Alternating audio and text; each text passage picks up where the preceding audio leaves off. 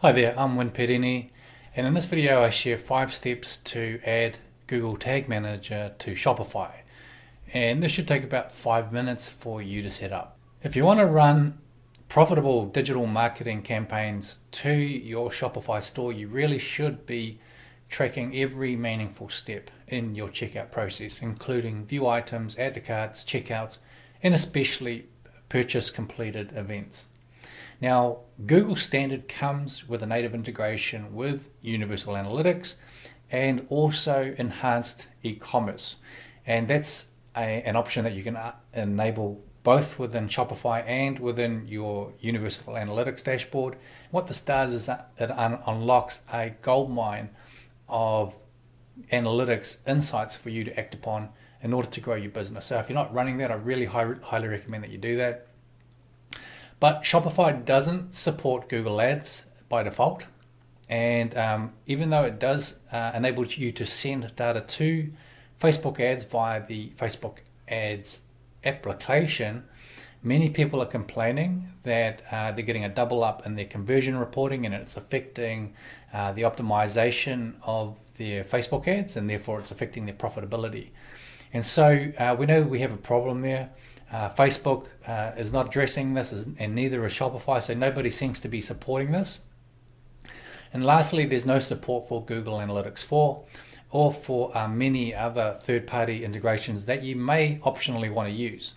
So, to get around that, there uh, one option is that you could upgrade to Shopify Plus, but the only problem is that it costs you $2,000 a month, which is great for uh, their enterprise customers, but for the bulk of Shopify store owners who are likely not making more than $500,000 a month, uh, it's going to be hard for, to, for them to justify the cost of upgrading. So uh, that's okay because we do have a solution that doesn't require Shopify Plus and it just takes the five following steps. So, step one is to go to tagmanager.google.com and what we're going to do is to create an account if you don't already have one. So you should see a page like this. And what you want to do is click on this create account button. Now what you need to do is give it uh, your company name. So in this case, I'm just going to call it my company, but you want to give it something meaningful. Then select your country. So I'm in New Zealand. So I'm going to choose that from the drop down here. And you can choose whether or not you want to share data with Google. I'm going to leave that off and then give your container a name. So uh, usually what I like to, to, to do is to give it the domain name of the website that I'm going to be running it to if I'm, if I'm doing a website.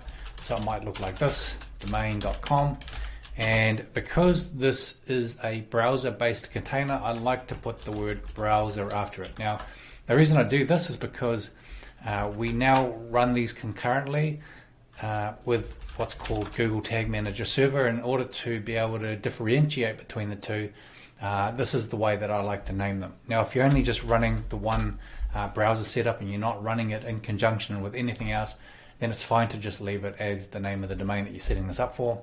Uh, and it's really not critical what you name it because that doesn't actually affect how it functions. Next, from these options here, you want to choose the type of Google Tag Manager container that you're going to be running. Now, if you're running on iOS, then obviously choose iOS. Android, then use Android. Um, and if you're using the, the new server setup, then you choose server. Now, today, we're keeping the scope of this to just the standard uh, web browser setup. So we're going to click on web and I'm going to click create.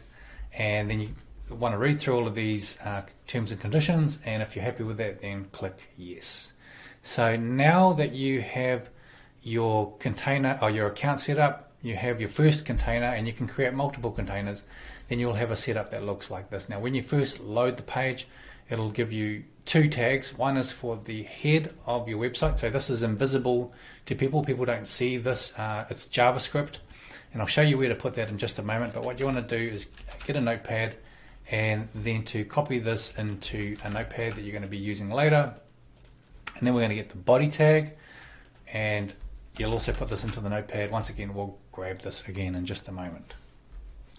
Step three, log into your Shopify store and click on online store. That's the link in the left hand sidebar You'll find it near the middle of the page, depending on how many links you've got there in your sidebar, but it's near the bottom of that list. So click on that.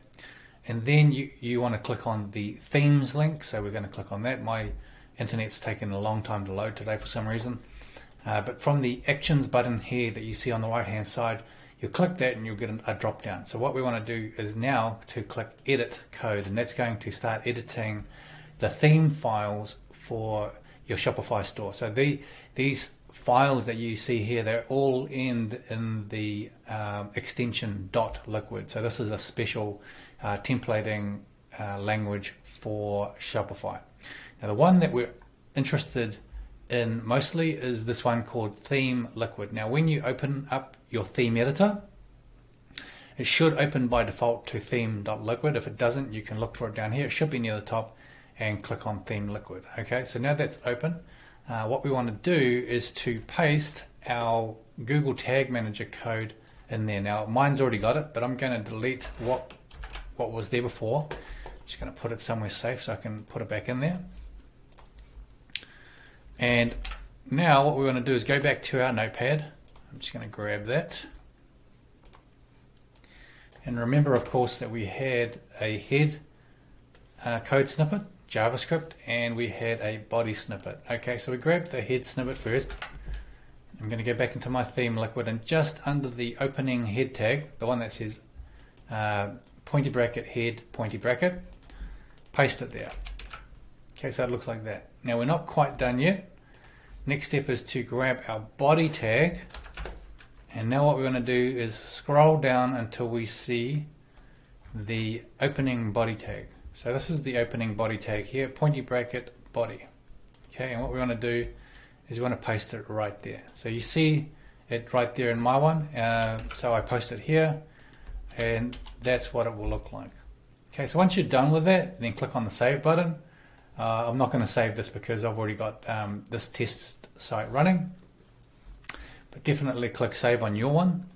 And once you're done there, we're ready for step four. Okay, so we're going to head on back to the actual store settings. So in the left hand sidebar again, you'll see right at the very bottom, bottom left, you'll see this link that says settings. Click on that. Then click on checkout. And now what we're looking for is we need to scroll down and we look for the section called additional scripts. Okay, so we grab our original head tag, that's, that's the very first one, and we paste it here in this additional scripts. Now the reason why we have to paste this in a second place is because when you put the head tag just in the theme liquid file that we just did in step three, Google Tag Manager container is now going to load on all of your pages apart from the checkout process. Right, so you'll be missing all of that valuable data from the checkout process. Now, in order to capture that, you must put this tag here so that this fires when uh, people start going through the checkout process and they start putting in their credit card details and, and then they complete that uh, checkout and they end up on a thank you page. So this is where this code is going to fire and you can, you can pick up on all of that valuable data. So the final step is to verify that everything's working, that the GTM container is loading correctly. The way to do that is first of all to copy the domain of your store. And then what you want to do is open up Google Tag Manager. So I'm going to open this up to the actual one that I've got this uh, test store running on. And the next step is to click preview. So up in the top right hand corner you can see a preview button here Click on that. And then it's going to ask for the URL of the domain that you're testing.